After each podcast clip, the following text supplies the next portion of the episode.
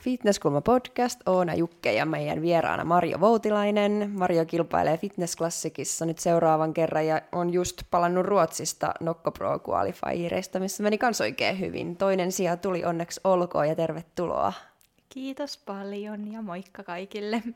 Ja moi kaikki kuuntelijat. Jokke täällä. Jokkekin on täällä. Mutta jos nyt puhutaan Marjosta, niin kuka sä Marjo oot ja miten sä kuvailisit itseäsi?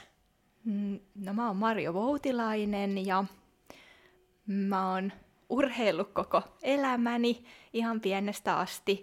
Balettia tanssinut ja ratsastanut ja sitten kilpa cheerleading tausta mulla on vahva, että sitä mä oon puolet elämästäni 15 vuotta tehnyt ja sitten on nauranut, että kun siitä eläköidyin, niin on sitten eläkeläisurheiluna lähtenyt tämän lajin pariin ja nyt sitten 2017 vuodesta asti olen tehnyt bikinifitnessä. Joo. Tämä on vähän tämmöistä eläkeurheilua. Niin, tämä, tämä sopii hyvin tällä lailla. Saa omat aikataulut sovittua hyvin ja Jep. tehtyä siinä muun elämän ohessa. Ja se ikäkin vaan parantaa sitä fysiikkaa usein. Niin tämä on eläkeläisille hyvä, kun on junnulajit kisattu loppuun, mutta niin, miten sä kuvailisit itseäsi? Tässä on nyt tämmöinen jat- jatkokysymys vielä, että päästään vähän syvemmälle, kuka meidän vieras on. No, mun mielestä mä oon aika semmoinen, no vaativa ihminen tietenkin itseäni kohtaan, että on kyllä elämässä kaikissa semmoisissa asioissa, mitkä on niinku itselle tärkeitä, niin sitten vaatimukset itseään kohtaan korkealla ja sitten kyllä mä näkisin myös, että on semmoinen mulle niin kuin läheiset ihmiset ja semmoinen, että et olisi itse hyvä ihminen sit heitä kohtaan ja kaikkia kohtaan, niin on tosi tärkeää, että toivoisin ainakin olevani semmoinen niin kuin aika kiltti ja sydämellinen ihminen myös sitten. Vähän semmoinen kympin tyttö. No ehkä vähän joo semmoinen, että toki tässä mitä enempi ikää tulee, niin sitten yrittää myös sillä lailla kehittää semmoisia puolia itsessään, koska ei se välttämättä ole helppoa tavallaan, kun se vaatimustaso on monessa asiassa itsellä korkeana, niin se voi käydä tosi raskaaksi itselle ja toki myös läheisillekin. Mm. Koetko että se on enemmän niinku hyötyä tai niinku haittaa just niinku tosi vaativa? No se on vähän semmoinen kaksiteräinen miekka. tilanne mukaan. niin kyllä, että se voi olla iso vahvuus, mutta se voisi kääntyä itse vastaan myös monessa jutussa. Onko sulla on jotain konkreettista esimerkkiä, missä sä oot ollut tosi vaativa ittees kohtaan ja sitten se on ollut hyvä ja myös sitten, että se on kääntynyt sua vastaan?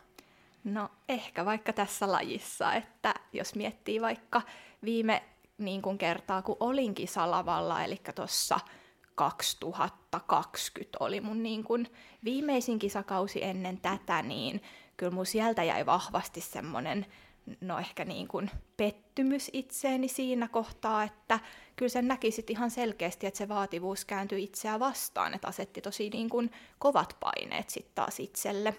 Ja se sitten ehkä esti niin kuin pääsemästä siihen parhaaseen suoritukseen, tai ainakin itsellä jäi semmoinen fiilis, niin se on mm. kyllä mun mielestä tosi hyvä esimerkki, mistä on hyvä ottaa opikseen sitten myös. Ja se on ihan totta, koska tässä lajissa se suoritus tehdään lavalla ja et se on sitä esiintymistä ja semmoista ihmistä on kiva katsoa, kello on kevyt olla ja silleen, mm.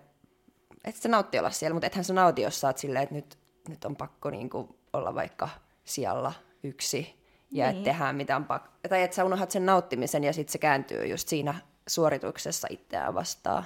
Niin, toi on ihan totta. Ja sitten kuitenkin, kun tämä on kuitenkin semmoinen harrastus ja semmoinen, mistä pitäisi nauttia. Se on niin lyhyt hetki, kun sä oot siellä mm. lavalla, niin kyllä niin kun siitä olisi ihana saada kaikki irti ihan itteekin varten. Jep. Entäs milloin siitä sitten on ollut hyötyä, että on vaativa itseään kohtaa? No tietenkin siinä sitten, että tekee sen perustuunin aina tosi hyvin, että niin kun harjoittelukaudella toki aina, aina niin kun tietää, tietää kyllä, että tekee sen homman hyvin ja kun lähtee niin kun, kun kisakausi tulee, niin tietää, että, että ihan varmasti on aina parhaansa tehnyt. Mm. Ja saa tavallaan, että kyllä sieltä sit sitä kautta tulee, tulee kyllä aina se kehitys ja kaikki muukin. Mutta mä luulen, että just niin kuin tässä lajissa varsinkin, että on pakko olla aika vaativa just niin kuin itseäskin. Että jos miettii vaikka joku, joku joukkuurheilu tai jotain, sitten kaikki on niin kuin ohjattuja treenejä, että se on aina niin kuin joukkueen kanssa, se tiimikavereen kanssa, että se treeni vaan niin kuin jotenkin niin kuin sujuu mm. muiden kanssa, mutta just niin kuin tässä laissa, että sulla on pakko niin kuin tehdä päätöksiä, että nyt mä menen niin treenaan, nyt mä teen mun ruuat, nyt mä syön mun ruuat, nyt mä menen niin nukkuun, nyt, nyt mä lepään, että kaikki on niin kuin oma vastuu, että pakko olla jotenkin niin kuin aika vaativa, että saa kaikki niin kuin tehty niin kuin se pitäisi. Joo, se on kyllä ihan just noin. Ja sitten tavallaan, kun ne voi olla tosi pieniä ja sinänsä, että ne ei ole niin kuin välttämättä helppoja viilauksia, mitä täytyy tehdä. Että tavallaan niin kuin ne voi vaatia paljon semmoista työtä ja fiksausta ja muuten, niihin täytyy olla kyllä tosi sitoutunut, niin pitää. että niitä saa tehtyä. Mutta on vähän ikuinen dilemma tässä lajissa, koska se toisaalta vaatii sitä, että sä oot vaativa ja tarkka, mutta sitten se vaatii myös sitä, että sä osaat olla oikeassa kohtaa rento ja vähän silleen, että no, hällä väliin. Niin. Tai siis, että se on tosi, siinä on vähän semmoinen ristiriita. Mutta se on se tasapaino, mitä pitäisi niinku yrittää saada ja mitä mä yritän itse aina miettiä tai sanoa omaa valmettavia, että kun sä meet salille, sä oot siellä tunti, tunti 15 minuuttia, että sitten se pitäisi olla täysfokus. Kun sä oot antanut täysfokus tunti, sit sä oot varmasti tehnyt jotain superhyvää. Mm. Sitten kun sä oot lähtenyt pois salilta, et tarvitse miettiä sitä treeniä enää, että jos on joku sarja, joka on mennyt huonosti, anna se olla. Jätä se siellä salilla, koska sitten sulla on uusi mahdollisuus niin seuraavalla kerralla tulee parantaa mm. sitä, mutta just niin kuin sitä, että tietää, että mit, milloin pitäisi olla niin kuin tarkka, tai jos kun tekee posetreenit, sitten se on ne 20, 30, 40 minuuttia, kun sä oot tarkka, mutta sen jälkeen se et miettii sitä enää, mutta jos on koko ajan, että yrittää niin kuin, ja tämmöisiä niin ruoan kanssa ja tämmöisiä, että jos on tehnyt se pitkään, se sujuu vaan, se ruoka vaan niin kuin sujuu, niin kuin, kun sä oot tehnyt se monta vuotta, että se ei ole niin. ongelmia. Että, mutta just niin oppii sitä, että kun kerran tekee jotain, sitten tekee se kunnolla, sitten sen jälkeen voi rentoutua. Mutta tolleen sanottuna se kuulostaa helpolta, mutta sitten ihmismieli on niin monimutkainen ja sitten kun sulla on se selkeä tavoite, niin sähän vaan mietit sitä ja että miten mä voisin tehdä vielä paremmin ja teekö mä nyt edes hyvin ja onko mä edes hyvä. Tai että se on niinku, tolleen sanottuna se on yksinkertaista, mutta sitten kun otetaan ne omat ajatukset siihen päälle, niin ei se välttämättä olekaan ihan noin helposti niin, ja sitten jotenkin tehty. jos miettii niin kuin tämän lajin eroja sitten vaikka tuommoisiin taitolajeihin, että siellähän sä niin kuin harjoittelet silloin, kun sä oot siellä treeneissä paikalla, ja se on intensiivistä ja kovaa voi olla treenejä paljon, mutta sitten kun sä et ole treeneissä, niin tavallaan sit sä oot vapaalla. Että tätä lajihan sä teet jotenkin tosi kellon ympäri, että se kaikki mitä sä teet vaikuttaa, se sun palautuminen ja No kyllähän se vaikuttaa muissakin lajeissa, mutta tässä lajissa on jotenkin ehkä korostetumpaa vielä. Mm. Niin sitten se helpommin jotenkin jää se ajatus päälle, että, että jos on vaatimat, että teenköhän mä nyt kaikessa niin kuin, Jep. se ei välttämättä ole vaan siellä treeneissä niin kuin muissa lajeissa helpommin. Ja sitten kun se on niin kokonaisvaltaista ja sitten kun sä valmistaudut kisoihinkin, niin yhtäkkiä sä huomaat, että kun ne kisat lähenee, että mä oon antanut tällä ihan hitosti. Ja jos, jos se ei riitäkään, niin, niin sitten se sekoittaa sitä päätä. Niin, ja sitten jos se ei ollut kivaa, ja sitten sulla on semmoinen fiilis, että sä oot antanut sille hitosti, niin ei mm. se ole kauhean kiva fiilis. Tai vaikka olisi ollut kivaakin. Niin. Mutta sitten sit voi olla silleen, että no mä nautin tästä, että kävi miten kävi, niin mä oon nauttinut tästä, mutta silti mä oon antanut tälle paljon, mitä jos se ei riitä. Tai että kun sä annat jollekin paljon, paljon niin siitä tulee sulle tärkeää. Niin. Ja sitten tulee ehkä niitä semmoisia paineitakin, että voi kun tämä nyt tuottaisi jotain tulostakin. Se on just toi. Mutta miksi bikini fitness, miksi sä päädyit bikini fitnesseen, että kun sulla on balettia ja tanssia cheerleadingia, niin miksei fitnekseen. Ja nythän on tämä artistic fitness, niin mikä on sun suhtautuminen näihin vaparifitness-lajeihin omalta kohdaltas ja sitten just, että miksi bikini fitness? No siis silloin, kun mä lopetin kilpacheerleadingin, niin silloinhan mä mietin automaattisesti kyllä niin kuin fitnessä ja näin, mutta mä tulin sitten ehkä lopulta siihen tulokseen, että kun toi kilpacheerleading on tosi kuluttava laji, niin kuin sinänsä ainakin siihen aikaan, kun itse olen sitä harrastanut, niin on tosi paljon urheiluvammoja taustalla ja edelleenkin kärsii tavallaan tietyistä, tietyistä semmoisista vammoista, niin mä tulin siihen tulokseen, että mä en kyllä varmasti ihan hirveän ehjänä ihan hirveän kauan pystyisi sitä fitnessä tekemään, että jotenkin on joutunut nyt lopetettuaan olla tosi armollinen omalle, omalle kropalle siitä, että ja mun mielestä onhan tämä aika semmoinen niin kuin nämä tämmöiset perus, perusfitnesslajit, niin eihän siinä ole hirveätä semmoista tapaturmaloukkaantumisriskiä kuitenkaan, mutta kyllä mä näkisin, että itse ei siinä vaparipuolella ihan hirveän kauan niin kuin ehjänä pystyisi tehdä. Joo. Mikä on harmi, koska siis mä rakastan niitä niin kuin, esityksiä ja jotenkin aina kuvittelee, että vitsi kun pääsis esiintyä tuommoista, jos niin, niin huikeeta, mutta se on vaan harmi juttu. Mm. Ymmärrän. Entäs sitten toi uusi laji Artistic Fitness? Nythän saisi olla bikini ja Artistic Fitness, vaikka jos niin. jatkat syksyyn tai ihan milloin vaan, niin voi tehdä crossovereita. niin entäs se, koska siinähän on sitten taas hurjemmat temput kielletty, niin ehkä ei ihan niin tapaturmaltista ainakaan. No joo, mä en sitten, mä en ole esimerkiksi tanssia, en ole, niin ole balettia toki pienenä, mutta siellä on niin hienoja semmoisia vahva tanssia taustaisia henkilöitä sit vastassa, että mä en oikein tiedä, että mitkä ne omat realistiset mahdollisuudet ois, koska sitten omat vahvuudet on kuitenkin se akrobatiaosaaminen, niin tota, ehkä se siinä, mutta täytyy myöntää, että kieltämättä on käynyt mielessä, ja sitten taas toisaalta esimerkiksi se Fit Pairs taas kiinnostaisi, koska mä oon aina jotenkin harmittaa, kun ei ole juniori-ikäinen eikä ole masters-ikäinen. Musta olisi jotenkin aina ihanaa päästä kisaan mahdollisimman paljon, niin siltä kannalta. Mm. No kypsytellään niin. ajatusta. ei sitä tiedä. Mm. Mutta joo, jos... Niin, bikini fitness sit päätyi sun lajiksi. On, joo. Oliko se ihan selkeä? No tavallaan joo, että on se ollut itselle tosi ristiriitainen lajivalinta, koska alusta asti siis, mullahan on ollut aika paljon lihasmassaa, että ei ole ollut semmoinen perinteinen suunta tässä lajissa, että sä aloitat ja sit sä rakennat lihasmassaa ja, ja sitten tavallaan se on se tavoite vaan mulla on niin kuin aina ollut se tavoite tietyllä tavalla semmoisessa niin fysiikan viilaamisessa, että jopa niin kuin haetaan sitä, että joistain, joistain osista niin kuin jopa pyritään vähentämään lihasmassaa ja sitten tietenkin joihinkin kohtiin lisäämään sitä. että se on aina ollut vähän semmoinen tosi jännä lähestymistapa ja se treeni ja kaikki se ei ole niin suoraviivasta kuin ehkä se, että haetaan niin kuin lisää lihasmassaa. Ja sitten toki mä oon aika lyhyt ja mulla on semmoinen pyöreä lihaslaatu, niin se ei sit aina vaikka bikinissä ehkä, ehkä ole se paras mahdollinen niin kuin lajinomainen. Niin tota, on se body fitness, sitä on tosi paljon ehdoteltu ja on se käynyt itselläkin mielessä. Mä rakastan siis body fitness fysiikoita, että vaikka tuolla Ruotsissa, kun tuli siihen päkkärille ja siinä oli Oona ja Milla ja näin Suomen kisaajia, niin meni oikein semmoiset kylmät väreet, kun se näytti vaan niin hienolta se fysiikka. Että ei mulle ehkä bikinissä ehkä siitä niinku perusfysiikasta, kun sä näet vaikka jotain kilpailijoita siellä bäkkärillä, niin ei tuu semmoista, että menisi kylmät väreet, että vitsi toi on hieno. Että ehkä bikinissä se tulee sieltä esiintymisen puolelta, ja sitten bodyfitnessessä se fysiikka on niinku mun mielestä ihan tosi kaunis. Mutta sitten jotenkin omalla kohdalla ehkä kun on niin lyhyt, niin sit mä näen, että se bikinifysiikka on ehkä semmoinen esteettisempi mm. ja semmoinen jotenkin tasapainoisempi tähän mun pituuteen ja kaikkeen verrattuna. Ja sitten jotenkin se bikini-esiintyminen on vaan niin kaunista. Niin. Ja su, sä oot pärjännyt hyvin kuitenkin ja sulla on hyvä rakenne bikiniin, niin ainakin nyt vielä siellä, sit jos jossain vaiheessa haluaa, ettei enää niin pienennetä lihaksia, nyt kasvatetaan, niin sitten voi vaihtaa sitä niin, kyllähän tässä on niin kuin aina kuitenkin vaihtoehdot niin. auki, että miltä se sitten alkaa näyttää. No jep, niin on. Mutta millainen laji tämä sitten sit on menestyksen nälkäiselle kilpailijalle, etenkin just sieltä henkiseltä puolelta, kun et säkin oot vaativa ittees kohta ja sä oot somessakin jonkin verran puhunut siitä, että sulla on ollut tosi tärkeitä just ne no, sijoitukset, tälleen suomeksi sanottuna.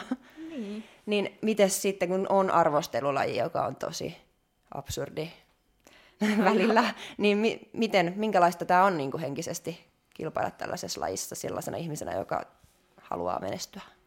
No onhan tämä ihan hulluja hommaa kisata tämmöisessä. siis ehkä se on niinku ittel kanssa siitä omasta taustasta tosi paljon, että kun teki sitä kilpa cheerleadingia, niin meillä oli siis tosi hyvä joukkue, että sitten kymmenen vuotta, kun mä olin siinä semmoisessa Suomen parhaassa sekajoukkueessa, niin kyllähän me niin kuin, meillä oli aina oletusarvona se, että Suomessa me se kulta napataan ja maailmallakin menestyttiin joka vuosi ihan tosi hyvin, niin sitten sieltä on ehkä vähän tottunut siihen, että no varsinkin siellä on ollut se joukkueen tuki ja sä oot tiennyt, että yhdessä me ollaan ihan tosi kovia, ja sitten tässä oot yhtäkkiä yksin, eikä ole mitään oletusarvoa siihen, että miten sä pärjäät tai et pärjää. Ja sitten toisaalta just toi ero, että kun on tottunut tuommoiseen taitolajiin, että sä tiedät, että kun sä osaat tietyt asiat, niin sä pystyt melkein laskemaan sun pisteet ja tiedät, että niin kuin missä sä suunnilleen meet sijoituksessa, jos kaikki menee hyvin, niin sitten onhan tämä siihen verrattuna ihan niin kuin, kun et sä bikinissä ikinä tiedä, että kun siinä on kuitenkin niin vähän sitä lihasmassaa verrattuna vaikka muihin lajeihin, ja sitten se on niin myös siitä rakenteesta, mikä sulla on, mille sä et sitten taas mitään voi. Ja sitten kuitenkin arvostelulaji, että siellä on aina semmoinen inhimillinen tavallaan tuomaroinnissakin, että mikä on sitten se lainappi ja mikä on tuomareiden niin kuin oma näkemys siitä lajin estetiikasta, niin onhan se tosi erilaista ja henkisesti sitten niin kuin paljon haastavampaa. Mikä on henkisesti haastavaa? ehkä se just kun ei tiedä siitä, että mikä se lopputulos on, että se, sä näet sen sitten siellä kisapaikalla ja siellä mm. lainapissa, mikä sattuu olemaan sit sillä kertaa. No toi on just se, että sä annat paljon, sä teet parhaasi ja sitten lopputuloksesta ei ole mitään tietoa muuta kuin, että se nähdään sitten siellä lavalla ja se on niin kuin, ärsyttävääkin, kun joku sanoo, että no se nähdään sitten siellä lavalla. Silleen, niin. että eikö mä haluan nähdä sen nyt, tai saada jotain suuntaa. Joo, että ehkä niin kuin nyt tällä kaudella on enempi oppinut hyväksymään sitä asiaa, että se on niin ja se on tämä laji, että ei se niin kuin määritä just sen takia se lopputulos sitä, että kuinka hyvä sä oot, että niin jotenkin se semmoinen hyväksyminen on auttanut siinä kyllä tosi paljon. Tarkoitatko, että kuinka hyvä sä oot ihmisenä vai kuinka hyvä sä oot bikini fitness urheilijana? Vai niin molempina vai mitä tarkoitat? Kuinka hyvä sä oot niin kuin urheilijana mm. ja kuinka hyvä se sun kunto ja fysiikka on, niin ei se välttämättä se lopputulos sitä määritä, kun vaikka niin kuin kaksi tosi eri tyylistä fysiikkaa, että se voi vaihdella, että kumpi vaikka nähdään toisessa kilpailussa parempana ja kumpi sitten toisessa. Niin, ja aina on mielipiteitä. Niin. Et vaikka on sijoitus kisassa nyt vaikka kakkonen ja toisella ykkönen, niin aina on mielipiteitä, joiden mukaan olisi mennä toisinpäin. Niin, kyllä. Tämä on kyllä niin, siis no hullujen hommaahan tämä niin. silleen on mennä kisaamaan tämmöisessä lajissa. Niin, ja toi ehkä just vaatii tota, mitä sä sanoit, että myöskään se sijoitus ei määritä sua niin kuin ihmisenä, että ootko sä hyvä ihminen vai ei. Että mm. et sitten jos, jos yrittää, yrittää perustaa sen, sen tavallaan siihen, että miten sä sijoitut kisoissa, niin tässä lajissa se on kyllä aika raakaa touhua sitten. Mm. Joo, sitä se ei varsinkaan määritä kyllä, että minkälainen ihminen on. Että... Joo, ei, sä oot vaan paska urheilija. ei mitään muuta. ei, mutta siis, että se nyt, että vaikka omalla kohdalla, niin en mä koskaan ajatellut, että se niin kuin määrittäisi mua ihmisenä mihinkään suuntaan, mutta just urheilijana kyllä mulla on ne sijoitukset, tai on niin kuin tekemistä kanssa tuossa samassa asiassa kuin sullakin, että ajattelee, että ajattelee ehkä vähän antaa liikaa jopa arvoa niille niin kuin sijoituksille. Mm. Niin, kyllähän se on aina, aina kivaa voittaa, mutta, mutta niin kuin, ei kukaan voi aina voittaa, ei edes joka kerta. Niinpä, ei voikaan ja se on ihan hyväkin välillä hävitä ja ettei aina var, mm. niin voita, että ei, ei missään nimessä, mutta, mutta silti. Niin. Et se on tosi, tosi raadollista. Tässä on. Kaikki vaan tuijottaa jonnekin kaukaisuuteen. Joo, niin, ja ei se niinku koskaan edes niinku, kertoa, että minkälainen sä oot niin kuin urheilija myöskään. Sä tiedät, niin kuin, että yksi kisa sä voit niin kuin, sijoittaa niin kuin viides ja sitten pari viikkoa sen jälkeen sä voit mennä ja voittaa. Että se, on, se vaan niin kuin, se, se vaihtelee. Se on niin. just niin kuin semmoinen laji. Mutta on mun mielestä myös hyvä niin kuin miettiä ehkä itse omalla kohdalla ja sitten ehkä yleisestikin, että mikä sen hyvän urheilijan sit oikeasti määrittää. Että kun helposti ehkä itse ajattelee ja mun mielestä ehkä yleisestikin helposti ajatellaan, että hyvä urheilija on se, joka aina voittaa ja pärjää ja näin. Mutta sitten onko todella, että, että niin kun, onko se hyvä urheilija ehkä kuitenkin se, joka niin kun kävi miten kävi, niin, niin kun pidemmällä aikavälillä jaksaa tehdä sitä työtä ja näyttää sitä hyvää fysiikkaa, oli se lopputulos sitten mikä tahansa. Että toi on ehkä semmoinen, mikä myös on itsellä auttanut, että on yrittänyt määrittää omaan päähän vähän eri tavalla myös sitä, että, että miten itse näkee sen hyvän urheilijan. Miten sä näet sen? No ehkä just tavallaan semmoinen, että, että on niin kuin pitkäjänteinen, pitkäjänteinen ja jaksaa tehdä sitä työtä ja, ja just tavallaan, että, että olipa tulokset sitten mitä tahansa, niin pystyy sitten kuitenkin pitämään sitä hyvää tasoa yllä ja näin. Niin. Mm, Kyllä, mä oon samaa mieltä tuosta, että pitkäjänteisyys, ettei luovuta, menee eteenpäin. Mm. Ja just, että jos tuleekin semmoinen vaikka, että ei päässyt vaikka finaaliin tai joku ihan hirveä pettymys, niin silti vaan nousee niin kuin urheilijan kuuluu ja jatkaa Niin. matkaa. Ja harvemminhan me tiedetäänkään tai kiinnitetään huomiota siihen, mutta monet niin kuin tosi siellä huipulla olevat urheilijathan on tullut tosi pitkän matkan ja siellä on tosi paljon erilaisia sijoituksia. Me ei vaan ikinä tiedetä sitä, me vaan nähdään se semmoinen niiden huippuhetki yleensä. Ja muistetaan ne. Niin. Et se, se on niinku aina yllättävääkin. Ihan niinku, sä muistat monesta henkilöstä just niiden ne huippuhetket, mutta sit sä et, ollaan, sä oot jotenkin ihan unohtanut, että aina siellä kisassa ei pärjännytkään. Niin. Ne vaan jotenkin hukkuu sinne, vaikka se urheilija itse saattaa möyrin niissä kauankin. Niin, sepä just. Et se on kyllä... No me Aivan. katsottiin just niinku YouTubessa niinku viime niinku illalla, vi- no eilen illalla. Se on tuo Flex Lewis, joka voitti se Olympia 212 viisi kertaa, mutta se, joka oli siellä kuvamassa, on vaan, että kun se katsoo vaan niinku sen kaappi, mitallikaappi ja niinku palkintokaappi, se on vaan, että saakeli, mä oon vaan miettinyt, että sä oot voittanut ja voittanut, mutta täällä sulla on niinku toka paikka, se viides paikka niinku olympias, että mä en muista ollenkaan, että sä oot tullut viides siellä olympiassa, mä en muista, että sä oot tullut toka, että kun mä vaan näen sua, mä vaan näkeen niinku ne viisi kertaa, kun sä, tai mä muistan vaan ne viisi kertaa, kun sä oot voittanut, että se on se, mitä ihmiset niinku muistaa, mutta mm. ei niinku muista just niinku siellä matkaa, että kaikki, joka on siellä huipulla, että kyllä ne on, ei ne on vaan pärjännyt ja pärjännyt, pärjännyt, että ne on päässyt niinku huipulle, että se on mennyt edes takaisin ja ei mm. ole aina voittanut. Se on totta. Ehkä niin, ne jotenkin vaan hukkuu sinne, vaikka kyllähän niitä olisi hyvä tuoda esille. Että Niin. Just, että näkee, että no on toikin, ketä mä ihailen, niin on sekin hävinnyt.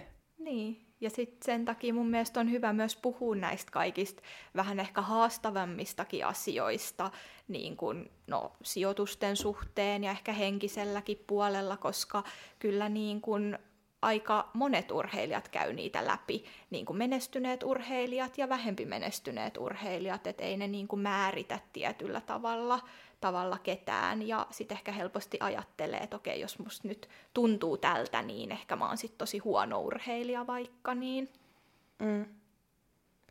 Jep.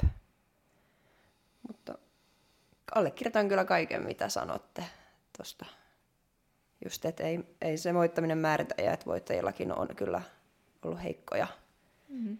kilpailuita ja sijoituksia siellä matkalla mukana. Niin, koska ja se hyvä urheilija, se ei ole aina se, joka, niin kuin, no, kun Mario sanoi myös, että se ei ole välttämättä aina se, joka voittaa koko ajan ja näin, että enemmän sitä, että kun mä katson joku, että mitä, kun mä määritän, että kuka on hyvä urheilija, että joku, joka niin kuin, pystyy niin kuin, kantaa sen oma fysiikka ja tekee kehityksiä niin kuin joka kerta, kun se astuu niin kuin lavalle. Se ei tarvitse aina olla niin kuin se fysiikka, joka on kehittynyt, mutta vaikka se poseeraamista tai niin kuin vaan niin kuin se, miten sä otat niin kuin siellä lavaa haltuun, mutta että sä, sä näet, että se on jonkunlaista niin kuin progressi koko mm. ajan, pitkäjänteisyyttä, että sä oot siellä mukaan kauan ja sä nautit siitä, sä tykkäät siitä ja noin. Noin mä mietin, että se on hyvä urheilija ainakin, kun mä, mie- kun mä pistän niin kuin sitä vähän ajatukseen, että Mm.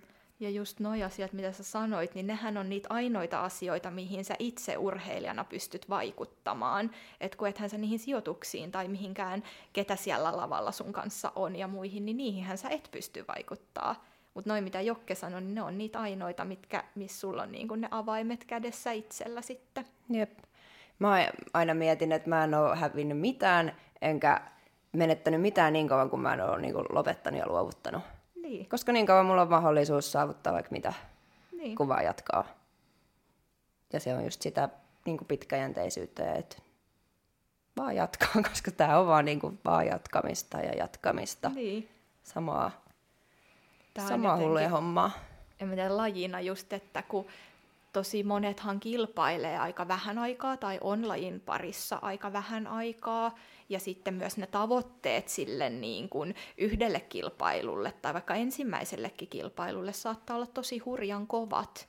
Niin ainakin sen on itse tässä viiden vuoden aikana oppinut, että ei tämä ole semmoista yhden kilpailun pikajuoksua tämä laji, vaan tämä on semmoista niin kuin pitkän ajan maratonia. Niin, mm. mutta tuo on tosi, tosi, tosi hyvä pointti, koska monta, monta kertaa se tuntuisi vähän siltä, että monet on kisa 2-3 vuotta, mutta ne vuodet, 2-3 vuodet, se pitäisi mahtua niin hirveän paljon, se pitäisi mahtua sinne SM-kulta ja sitten KV-menestys ja sitten jotain mm. muutakin vielä ja ehkä niin kuin joku pro-kortti, mutta todellisuus on vain, että no sä oot ollut tässä urheilussa kaksi-kolme vuotta, että se ei mahtuu siitä. Et sitten kun me alkaa niin olla kymmenen vuotta, no sitten se ehkä mahtuu niin mukaan pari SM-kulta ja jotain muuta mm. niin sinne, mutta mä luulen, että niin kuin sä sanoit, että ne vaatimukset siellä niin lyhyessä ajassa on hirveä korkea. Niin. Mm.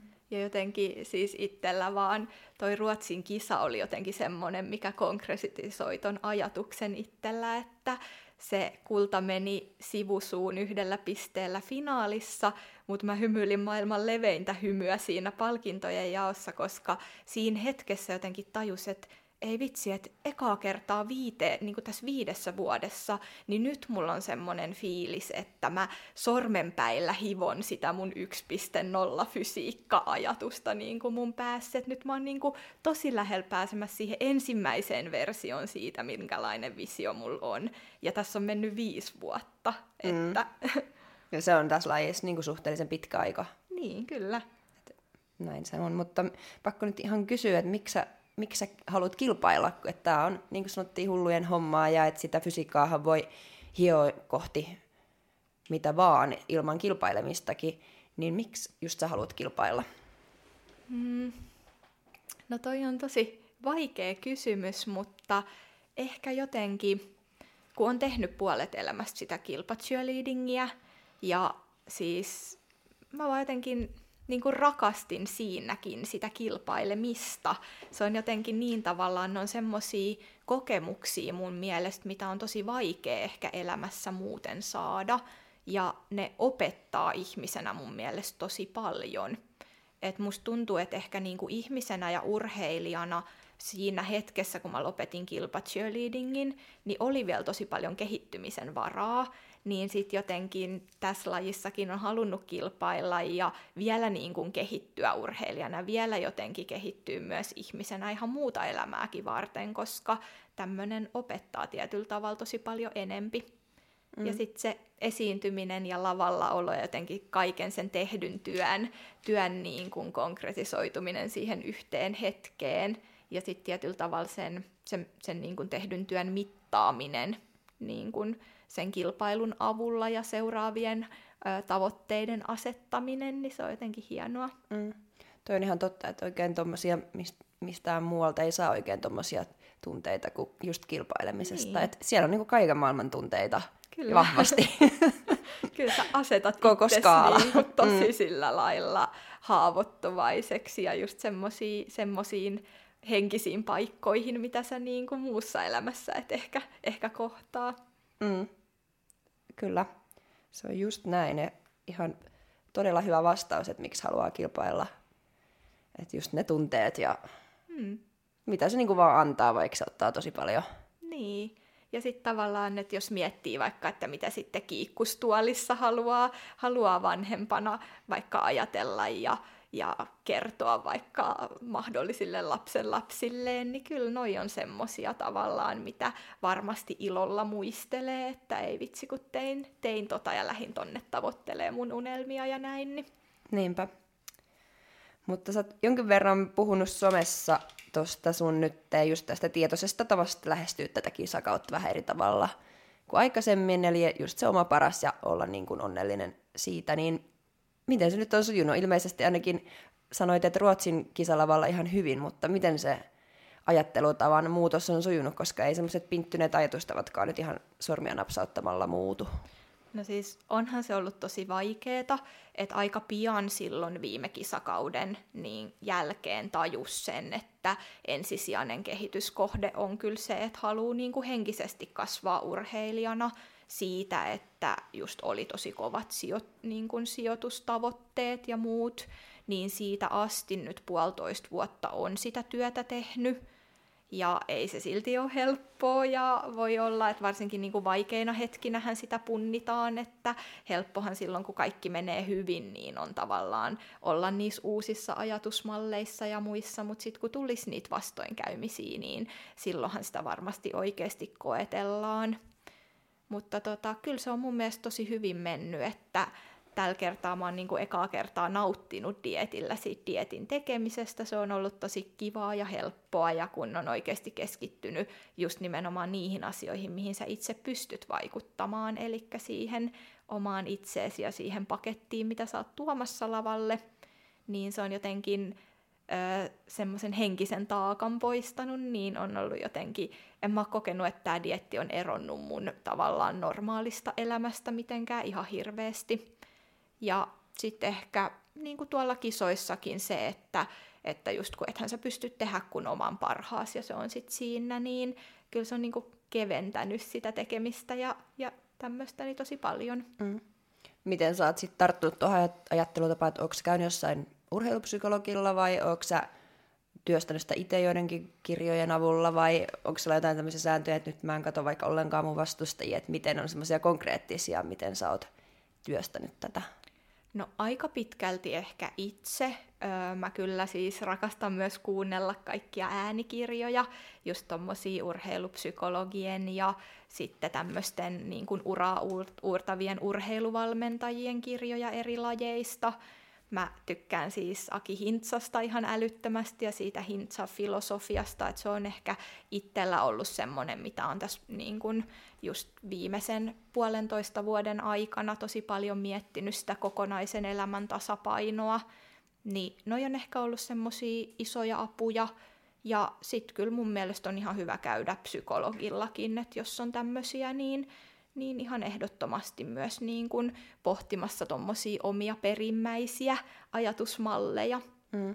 koska noi ei ole mun mielestä semmoisia niin kuin asioita, mihin sä pystyt tavallaan vaikka jotenkin vaikuttaa niin, että en nyt ajattele tätä tyylisesti.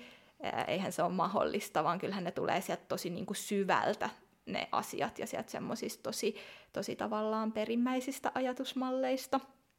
Niin, siitä mä just tarkoitin, että se ei niin. Niin kuin ole missään nimessä helppoa, että nyt mä ajattelen näin. Niin. Ja sitten se on siinä, ei, että sit se, jossain vaiheessa kyllä se pakka hajoaa, vaikka vähän aikaa pystyisikin niin kuin pakottaa itsensä esittämään, että on ns. parantunut. Niin. tai en mä tiedä parantunut, mutta että on niin kuin, että nyt mä muutin mun ajatustapaa ja siinä se oli. Niin kyllä se niin kuin lähtee tosi jotenkin sieltä juurelta juurelta se kaikki ja aika jopa elämän perusasioista mun mielestä, niin kuin, että tavallaan se koko elämän kokonaisuus on, on sillä lailla tasapainossa ja hallussa. Mm. Mikä tuossa on ollut sitten haastavaa? Onko ollut tässä vielä mitään haastavaa vaihetta? No onhan siinä koko aika tietenkin, koska kyllähän, kyllähän kun on tosi kilpailuhenkinen, niin kyllä sieltä aina tulee semmoinen tavallaan, että ei vitsi, olisi niin siistiä voittaa ja vitsi mä kyllä haluan voittaa. Ja kyllähän sieltä tulee niitä koko ajan tavallaan ja semmoista epäuskoa ehkä välillä siihen niin kuin itseensä ja tämmöiseen, niin semmoisissa hetkissä se on tosi haasteellista. Mitä sä sitten teet? No sit mä jotenkin yritän vaan miettiä sitä semmoista, vaikuttamisen kehää, että mitkä niitä asioita on, mihin sä oikeasti pystyt vaikuttamaan ja mitkä niitä asioita on, mihin sä et pysty vaikuttamaan. Ja sit kans ehkä niin kun tietyllä tavalla miettii, että jos on joku huoli mielessä, niin avata sitä itselleen, että okei, että no minkä takia on tämmöinen huoli, ja tavallaan, että no mitä sitten, jos tämä tapahtuisikin toteen, niin mitä sitten tapahtuisi ja oisko se niin kauheata, jos se tapahtuisi. Mm. Sitten usein sitä huomaa, että eihän se nyt maailmaa kaataisi. Mikä on ollut tämmöinen huoli? No ihan vaikka se, että no entäs jos vaikka sijoittuisi huonosti, ei pääsisi vaikka finaaliin tai, tai niin kuin, no tähän lajiin liittyen tommoset asiat vaikka. No mitä sitten tapahtuisi? No kyllä se varmaan harmittaisi. Mutta sitten toisaalta haittaisiko se, että se harmittaisi? Se on vain yksi kilpailu, kyllä niitä kisoja tulee. No se just sit, kisoja tulee. Niin. Ja Niin. sitten kun on just se pitkäjänteinen urheilija, niin sitten se menee sinne seuraaviin kisoihin. Niin, Ja sieltä tulee vastaan taas jotain ja niin. Niin. sitten jatketaan. kyllä. Mutta en väitä, että se olisi niinku mitenkään että sitten helppoa tai että kyllähän se niinku tuntuisi varma, varmasti isolta pettymykseltä, mutta Niin. niin. mut et olisiko se kuitenkaan sen pahempaa, koska elämässä voi tulla pettymyksiä niinku muutenkin ja tuleekin. Niin, ja sitten toisaalta sehän on kilpaurheilun suola, että, että tavallaan niitä tulee niitä kaikenlaisia, mm. kaikenlaisia juttuja ja sijoituksia, että jos tietäisi, että aina voi pärjätä, niin olisiko se kilpaurheilu sitten kivaa kuitenkaan? Ei se sitten olisi kilpaurheilua. Niin. Sitten se olisi jotain, pärjätään nyt kaikki yhdessä. Sitten se olisi jotain niin kuin erilaista taidetta, että Niin. niin. tehdään kaikki hieno taideteos ja kaikki oli niin kuin upeita. Niin, ja sitten toisaalta on yrittänyt miettiä, että no jos sitten menisi huonosti, niin toisaalta sen jälkeen sit siinä hetkessä, kun menisikin taas hyvin, niin se varmasti tuntuisi vielä paremmalta. Jep, Että, vaikeuksien kautta voittoon. kyllä. Mut niin, noin se on. Ja toi just tekee niinku kaikesta, ei vaan tästä urheilusta, vaan kaikesta urheilusta tosi niinku raadollista. Niin. Että sun pitää olla valmis kohtaamaan vaikka pettymyksiä ja onnistumisia ja vaan, mm. että jättää ne sitten taakse. Niin, ja musta on ollut tosi hauska huomata, miten paljon se auttaa muussa elämässä. Et esimerkiksi työelämässä, niin kyllä se valmistaa tavallaan siihen ja antaa semmoista henkistä kypsyyttä myös, että koska samoja asioitahan sä kohtaat muuallakin niin kuin elämän osa-alueilla ja es- esimerkiksi työpaikalla, niin kyllä mun mielestä niin kuin urheilijana saa semmoista henkistä vahvuutta sinnekin ja kypsyyttä. Mm. Niin saa. Mitä sä muuten teet työksi, jos saa kysyä? Joo, mä siis teen äh, HR-tehtäviä henkilöstöalan asiantuntijayrityksessä, eli HR HR-asiantuntijoille. Okei, mielenkiintoista. Joo, se on kyllä. Mitä mieltä HRS ollaan, kun joku kirjoittaa työhakemukseen, että on kilpaurheilija? No omasta puolestani ihan tietenkin aina on ihan, ihan innoissaan ja uskoo, uskoo semmoiseen taustaan tosi paljon, mutta varmaan vaihtelee sitten. Joo.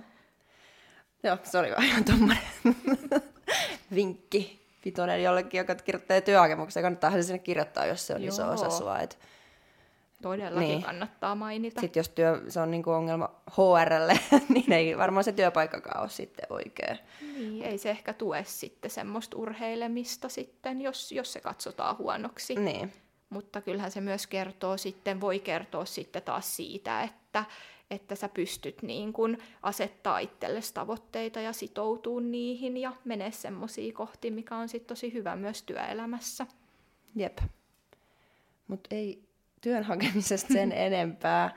Öö, jos puhutaan sun niinku dietistä, ihan tämän kauden dietistä, niin miten se on mennyt ja mitä on haettu ja mikä on ollut erilaista? Ihan siis, no ajatusmaailma tietysti, siitä onkin nyt keskusteltu, mutta ihan tälleen, jos mietitään tämmöisiä fitnesslajille tyypillisiä asioita, kuten fysiikka ja Joo.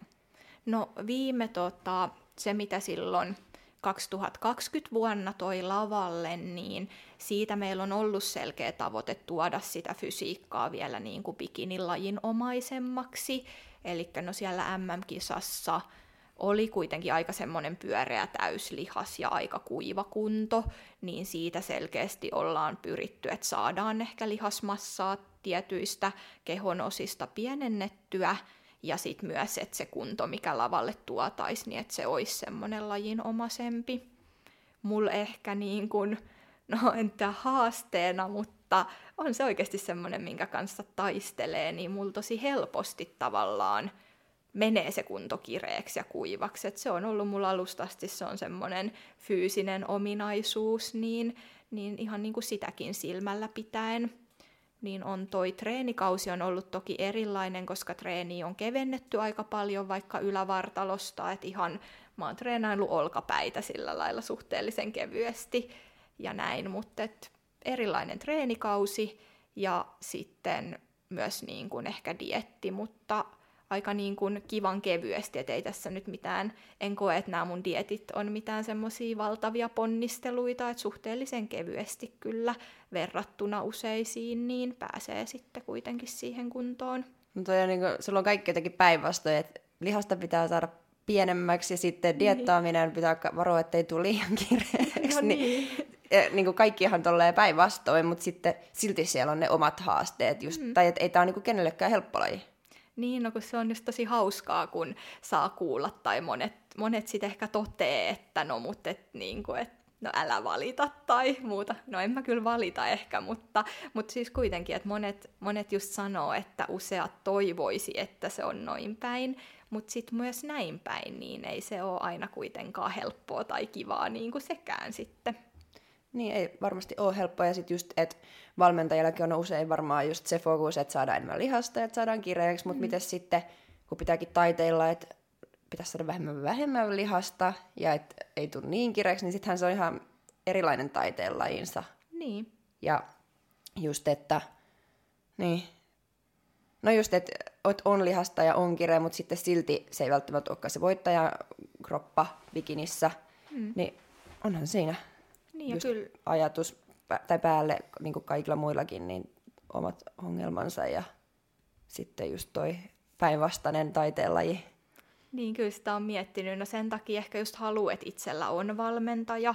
Mä oon käynyt sen valmentajakoulutuksen, kun mulla on tuolta kilpacheerleadingistä vahva tausta valmentamisesta, niin uskon, että pärjäisi ihan niin kuin itsekin.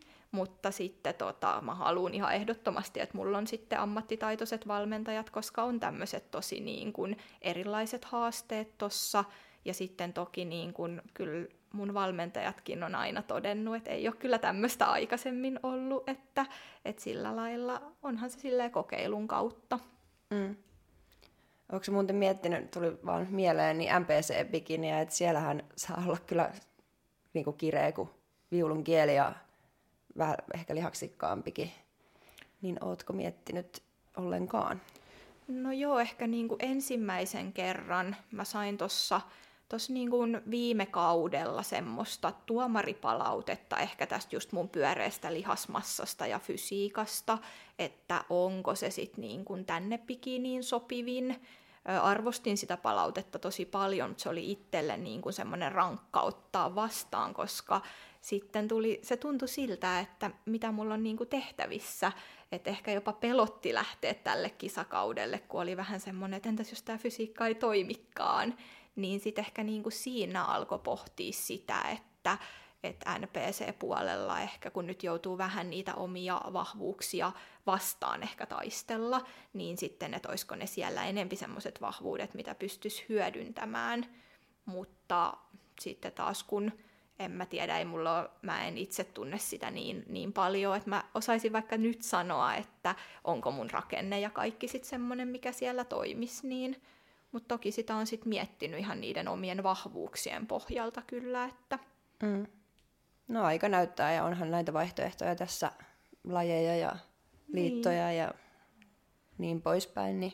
Harmittaa vaan sitten ehkä, että jos, kun sitä pohtii, niin sitten kun jotenkin nyt on niin ihania ihmisiä ympärillä täällä, täällä tavallaan tutustunut tosi, tosi paljon suomalaisiin ja ulkomaalaisiinkin nyt täällä niin kuin IFPPn puolella, niin ne ihmiset antaa tässä tosi paljon. Että semmoinen pieni suru sitten, kun sit, jos no, sitä ne miettis... on kyllä kohta niin kuin siellä NPC Onko Oona siellä? no mä en ehkä kyllä ole, mutta... Vitsi. Pieni suru Öö, joo, mä ymmärrän ehkä ton, koska siis MPC-maailmassahan ollaan niin kuin ihan yksin. Niin. Että sä oot niin kuin, että jos sä oot täällä jo yksin tietyllä tapaa, niin siellä sä oot sitten niin kuin aivan yksin. Mm. Niin kuin ihan yksinäisistä yksinäisin. Et ei, niin, ei, tai en minä tiedä, semmoinen kuva mulla on, että ne on aika niin kuin yksin puurtajia ja ei ole sitä tiimiä ja sitten, että sulla ei ole se silleen niin kuin tämmöistä, mikä meillä on niin kuin SFUssa ja IFBBssä tämmöinen niin vähän tämmöinen perhemäinen niin. juttu. Tai ei nyt ehkä ihan perhemäinen, mutta siis semmoinen niin kuin, no kyllähän se Rafael aina sanoi, että me ollaan yksi iso fitnessperhe. No jos Rafael sanoo. siis Rafael on IFPPn presidentti, siis koko, Jep. niin hän, hän aina avaa puheensa, että me ollaan fitness family. Niin. niin kai me sit ollaan. Ja tossakin on ehkä niinku puolensa ja puolensa, että niinku parasta tällä puolella on just ne ihmiset ja se perhe ja kaikki, mutta sitten mä tiedä, voihan siinä olla puolensakin, että sä oot yksin, ehkä se fokus siihen omaan tekemiseen on sitten vielä jotenkin selkeämpi, kun sä voit sitä niin kuin, ja sitten kokeneena kisaajana, niin ei se varmasti mikään ongelma ole, mutta mm, tosi totta. erilaista. Itsekin mä nautin, että täällä on just niin paljon niin kuin, ihmisiä ja on just suhteita niin kuin, tai että on tutustunut tämän lajin myötä tosi moneen ihmiseen just nimenomaan tällä puolella. Ja sitten, no MPCs ehkä just se, että saisit yksin, niin sä nimen, sitten keskityt varmasti vaan itteesi. Siellä on niitä kisaajakin niin helvetisti, että se on semmoinen vertailuminen muihin, niin alkaa olla vähän vaikeampaa, että kun niitä on ehkä sitten jopa vielä enemmän. Niin, totta, että siellä sitten se vaatimustaso kasvaa myös tietyllä tavalla tosi mm. paljon, että Että sitten se al- alkaakin helpommin käpertymään itteensä ja tekemään sitä niin oikeasti fokus vaan itsessään. Mm. Niin sehän voi olla niin kuin ihan hyvä homma tällaisessa lajissa, niin kuin se onkin. Mutta niin. Niin, jotenkin on kyllä siitä iloinen, että on semmoiset valmentajat Anna ja Tuomas, jotka sitten taas niin kun, kyllä ymmärtää sit kumpaakin puolta, että jos se on, on edessä jossain kohtaa, niin sitten pystyy tavallaan luottaa siihen, että, että on semmoiset taustajoukot, joilla on se ymmärrys sitten, mikä se valinta ikinä onkaan. Niin, joilla on myös MPC-lasit päässä. Niin, jep. Mutta mistä sitten tietää, että milloin on onnistunut olemaan se oma paras versio itsestään, että niinku sanot, tai niinku vähän sivuttiinkin tuossa, että aina kun sä menet lavalle, niin sitten sä näet, että näet, et vähän, että mitä sun pitäisi muuttaa niinku ensi kerraksi, ja että ainahan sieltä löytyy jotain, että jos sä nyt et voita, niin sitten jos sä voitat, niin sä oot ollut tavallaan riittävän hyvä ja sä oot voittanut, mutta sieltäkin löytyy silti siis parannettavaa. Mutta varsinkin jos ei voita, niin mistä tietää, että milloin on ollut se oma paras versio, koska sitten sieltä lavalta kun tullaan, niin sitten no ensi kerraksi meidän pitää korjata tätä ja vähän kehittää tätä ja toi tota, niin onko sitten, onko koskaan ollut se? Niin, no toi on tosi, en mä tiedä pystyykö sitä ikinä olla oma täysin paras versionsa, että sä aina voit kehittyä. Mutta sitten ehkä nyt on yrittänyt ajatella, että se menee enempikin niin, että pystyisi realistisesti hahmottamaan sen, että missä sä olit viimeksi, mikä se taso oli ja se fysiikka. Sitten tavallaan, että mitkä ne tavoitteet on siitä seuraavaan kertaan ja mikä se aikajänne on siitä seuraavaan kertaan. Että mikä on niinku realistisesti mahdollista, koska nämä kaikki asiat vie aikaa tosi paljon että sitten tavallaan kun määrittää sen noiden perusteella, niin sit voi tietää siinä seuraavassa kisahetkessä, että onko päässyt niihin tavoitteisiin, onko, ne niin kun, onko saanut toteutettua ne sillä aikajänteellä realistiset asiat, ja jos on, niin sittenhän sä oot sen hetken paras versio itsestäsi. Mm. Et ehkä niin kuin lähinnä noin, että täytyy olla se armollisuus siihen, että on paras versio siitä, mitä voi tässä hetkessä olla, eikä niin, että sun täytyisi olla se absoluuttisesti paras versio. Mm. Toi oli erittäin viisaasti muotoiltu, koska joskus sulla voi olla seuraavaan kisaan kaksi viikkoa ja joskus sulla voi olla kaksi vuotta, niin, niin sittenhän se on ihan, niin kuin, ihan eri juttuja, mitä sä pystyt korjaamaan, mutta silti sä pystyt niin kuin, todettu aina korjaamaan jotain. Mm. Ja sitten seuraavassa kisassa sä näet, että oliko ne korjattu vai ei. Niin. Et nyt kun mekin oltiin siellä Ruotsissa, niin varmasti molemmilla on jotain mielessä, mitä haluaa parantaa sitten klassikkiin, ja siihen on se kaksi viikkoa, niin sitten siellä nähdään, että onko Niin. ne saatu korjattua. Ja toi on tässä hetkessä tosi vaikea, just minkä sanoit, koska tässähän on kuitenkin tosi lyhyt aika ja varmasti mielessä on useitakin juttuja, mitä haluaisi parantaa, niin on ainakin itse joutunut hakkaamaan omaan päähän tosi paljon. Välillä on ollut epätoivoisiakin hetkiä, kun on ollut ihan silleen, että mä haluan nää ja nää ja nää, mutta sitten onko se realistista, että jotenkin että pystyy hahmottaa, että mikä tässä ajassa on oikeasti Niin. mahdollista. Mutta tässä ajassa ei ehkä ole mahdollista saada isompia olkapäitä, ainakaan mm. hirveästi, mutta on mahdollista saada paremmat hiukset. Niin, kyllä. Esiintyä paremmin tai jotain, Niin. niin. Kuin, mikä oikeasti siis vaikuttaa. Kyllä. Kyllä sekin vaikuttaa, että onko paremmat hiukset vai vaikka kuulostaa tyhmältä. Niin. Se ei ole sitä. Eli Ja- kannattaa keskittyä niihin asioihin, mitkä Niin. tota, on niinku reaalisesti parannettavissa. Niin ja sitten vielä esiintymiseenkin liittyen, että eihän tässä ajassa ole realistista oikein sitä pyörää keksiä uudestaan, että on sekin rajallinen määrä sitten fiksauksia, mitkä sä ehkä realistisesti saat vielä tuotua siinä stressitilanteessa sinne lavallekin. Niin. Mm. Jep, mutta toivottavasti molemmat ollaan niin parannettu ainakin jotain. Joo, ja olihan toi hyvä, että näki tavallaan, niin. että missä ne on ne asiat, koska enempi olisi harmittanut, jos ne näkis sit vasta Lahden jälkeen, että Niinpä. ei vitsi. Toi on yksi syy, miksi niin kuin on hyvä kisata ja kannattaakin. Niin. Että näkee vähän, missä mennään. Niin se on kulunut lausahdus, mutta kisaamaan oppii kisaamalla. Että... Niin. Mm. No kyllä se on niin kivempi, kivempi se niin lähteä Ruotsiin, saada katsoa, että mitä meillä on pakko niin korjaa, kun tulla niin Lahdes, mene päin paskaa, ei tule EM-paikka ja sitten saa odottaa syksyä ennen kuin saa se korjattua. Että, niin. että kyllä se on aina niin hyvä niin kuin mennä vähän niin kuin, ja katsoa, että vaikka se on vain niin puoli vuoden niin kuin tauko, mutta silti se on jonkunlainen niin kuin tauko, että sitten saa katsoa, että miltä se näyttää ja sitten hmm. saa korjaa kyllä sitä aina toivoisi, että olisi edes hieman edullisempaa, että pystyisi niin kuin mahdollisimman monta kilpailua aina tähän samaan, että saisi sen kaiken kokemuksen, mitä ikinä olisi mahdollista lavalta saada, niin saada sitten aina siinä yhdessä kilpailukaudessa, mutta kyllä toi pikkasen rajoittaa kuitenkin, kun kilpailumaksut on isoja ja matkustaminen maksaa ja kaikki, niin...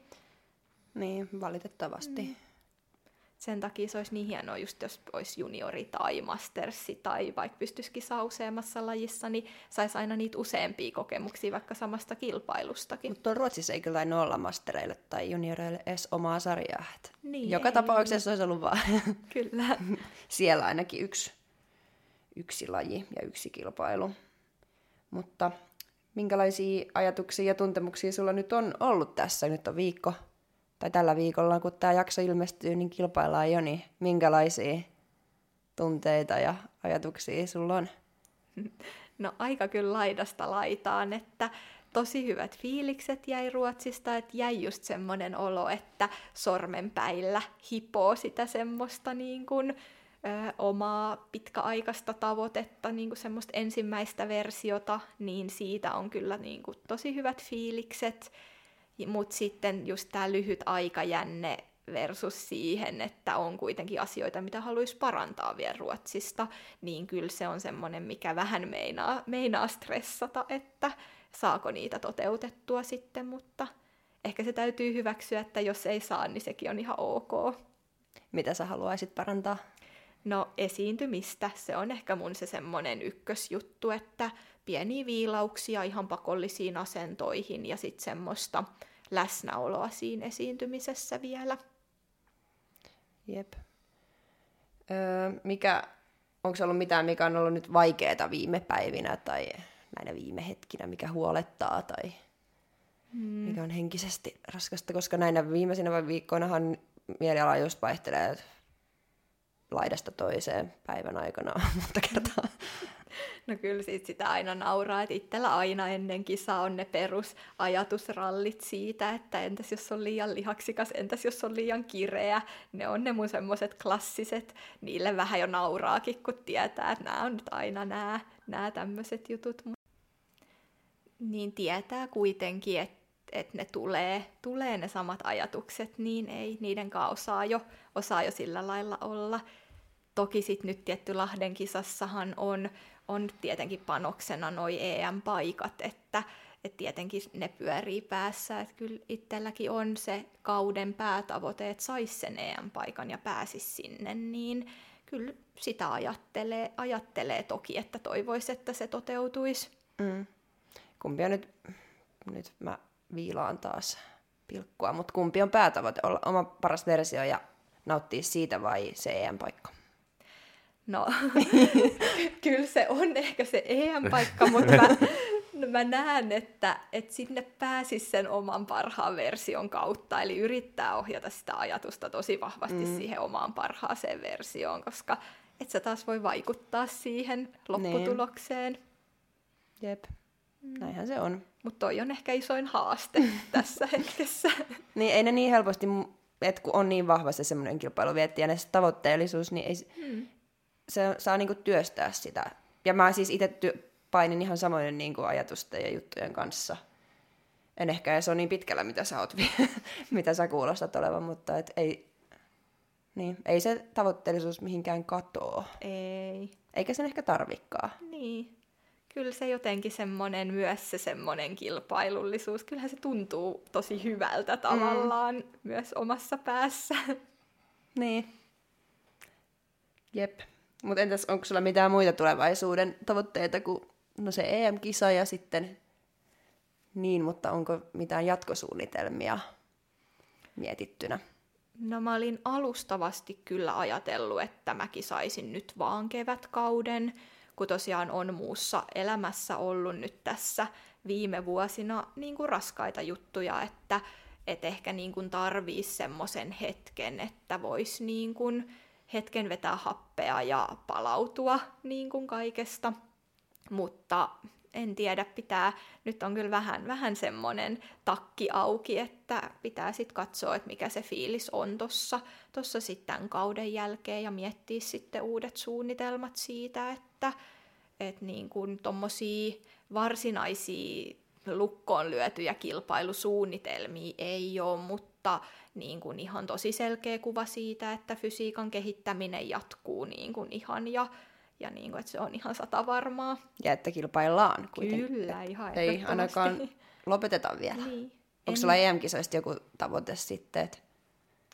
Toi EM-kisa on itselle vähän ristiriitainen, kun mä en just tiedä, että miten oma lihasmassan määrä sopii sitten niin kuin EM-kilpailuiden lainappiin, että on ehkä, no sehän on tosi kilpailukohtaista, mutta on vähän pitänyt silmällä, että siellä ehkä se lihasmassan määrä on ollut pienempää siellä ihan kärkitasolla, että se on ehkä semmoinen, mikä vähän kolkuttelee takaraivossa, mutta kyllä mä toivoisin siis, että pääsis finaaliin. Mä en ole vielä arvokisoissa, mä oon jäänyt aina pisteellä finaalista, niin tota, se olisi itselle semmoinen niin kuin ihan ehdoton, mitä toivois. Mm, seuraava steppi. Kyllä. semmoinen realistinen, niin. että se olisi kuitenkin tehtävissä. No joo, todellakin, jos on pisteestä jäänyt niin. pois, niin eihän se ole kuin yksi piste. Niin. ja yksi piste on oikeasti todella vähän. Toki niin kuin ainahan sitä olisi hienoa olla Euroopan mestaria, mitä kaikkea, mutta täytyy miettiä myös siltä kannalta, että mitä on viimeksi saavuttanut ja sitten, että mikä olisi siitä just se realistinen seuraava. Jep, just niin. Mitä sulla on muussa elämässä tärkeää? Koska kyllä meillä kaikilla on muutakin elämää kuin tämä, no ha- tämä kiva harrastus tässä.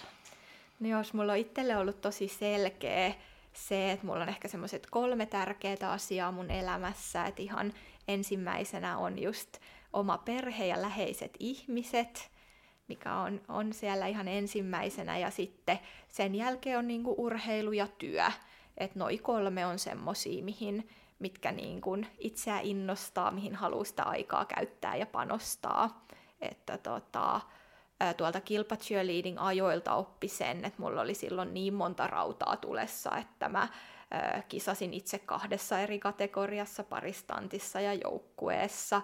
Sitten mä valmensin ja sitten mä tuomaroin ja sitten mä olin seuran hallituksessa valmennusvastaavana ja sitten mä tein liitolle kesäleirejä ja valmennusjuttuja ja niin se oli kyllä tavallaan semmoinen kokonaisuus, että kun itselle on tärkeää olla hyvä niissä osa-alueissa, mitä elämässä tekee, niin sen täytyy olla aika rajattu sitten se määrä, että missä sä oikeasti pystyt olla hyvä. Niin siitä oppi tavallaan sen, että nyt, se on, nyt on karsinut sieltä tosi paljon. Mm. Esimerkiksi siis, jos saisin valita, niin mä haluaisin tehdä vielä kilpa cheerleading tuomarointia, että se oli itselle semmoinen sydämen asia, mutta tuomarointi aina vaatii semmoista tosi vahvaa paneutumista ja tuomarointitaitojen ylläpitämistä, lajitietouden ylläpitämistä, kun lajit kehittyy koko ajan, niin en mä vaan ole nähnyt, että jos mä haluan olla hyvä fitnesslajeissa, niin mulla olisi paukkuja laittaa kumpaankin. Et sit sitä olisi tasaisen, tasapaksun hyvä ehkä kummassakin, mutta ei todella hyvä sit missään. Niin. Se on just niin. Mm, et sen takia niin kun muu elämä on sitten läheiset ihmiset ja työ, mitkä on nyt tällä hetkellä ne tärkeät jutut ja niihinkin haluaa panostaa. Jep, kyllä.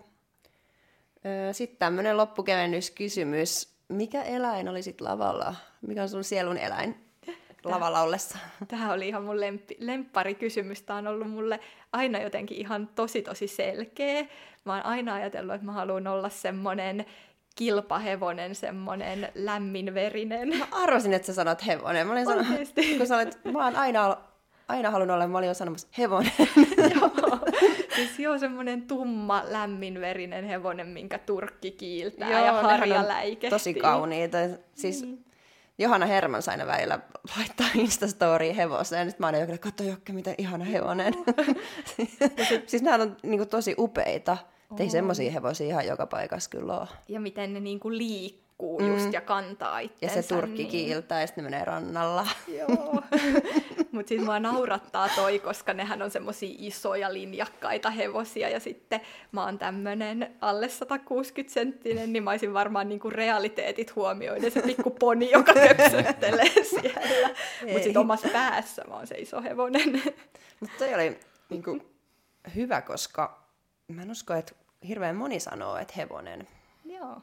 Et varmaan nämä kissaeläimet tulee olemaan tässä kyselyiden aikana niin kuin vahvoilla, mutta Että teette ihan laajaa galluppia Jep. tästä.